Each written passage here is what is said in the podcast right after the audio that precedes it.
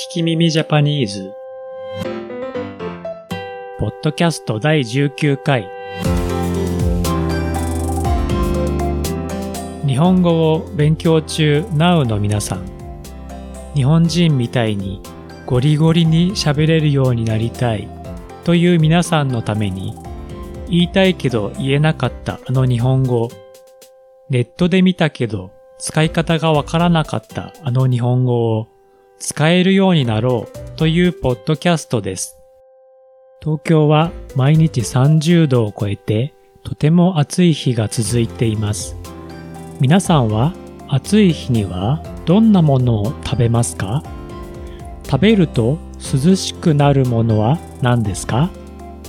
もしかしたらほとんどの人はアイスクリームと言うかもしれませんね。日本では毎年アイスクリームやかき氷の新しい味や種類ができます。かき氷はアジアンスタイルやイタリアンなど見た目も味も楽しいものが紹介されています。私の友達は普通の四角い氷をゴリゴリかじるのが好きだと言っていましたが皆さんはどうでしょう？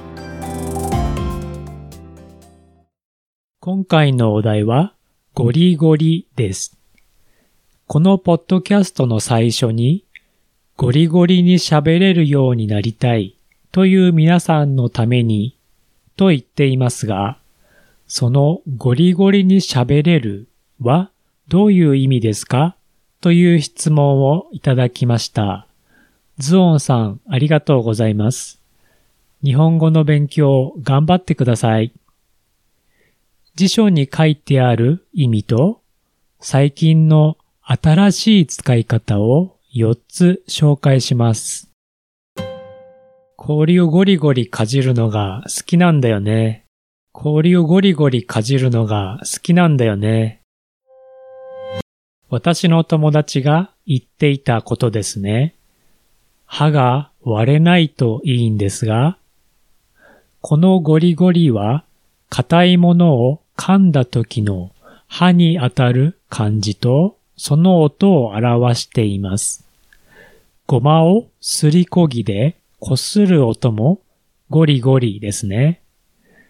坊主頭を触った時もゴリゴリしますね。プログラムをゴリゴリ書いてるよ。プログラムをゴリゴリ書いてるよ。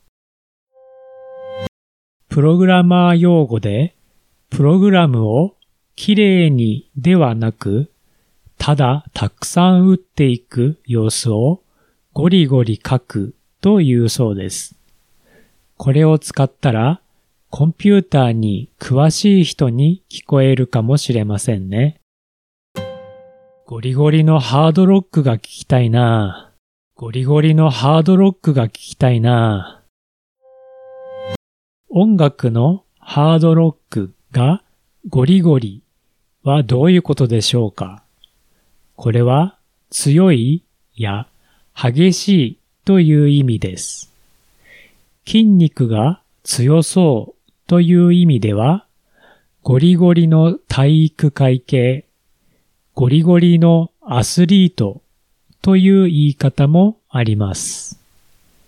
硬いものをかじるゴリゴリからの硬い様子が強いや激しいという風に変わったんでしょうね。ゴリゴリに可愛い靴があったよ。ゴリゴリに可愛い靴があったよ。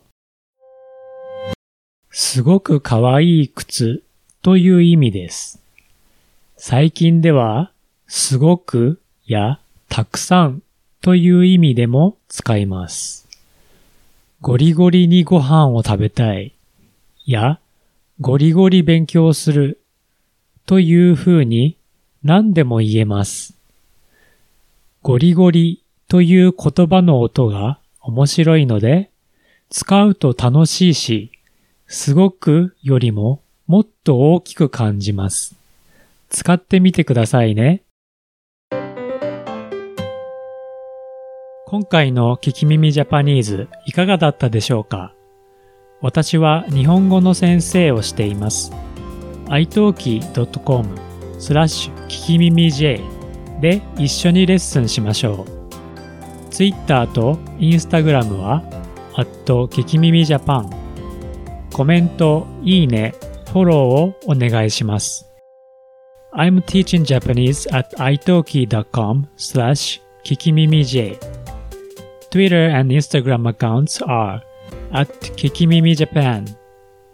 Please send me your comments, requests, and questions.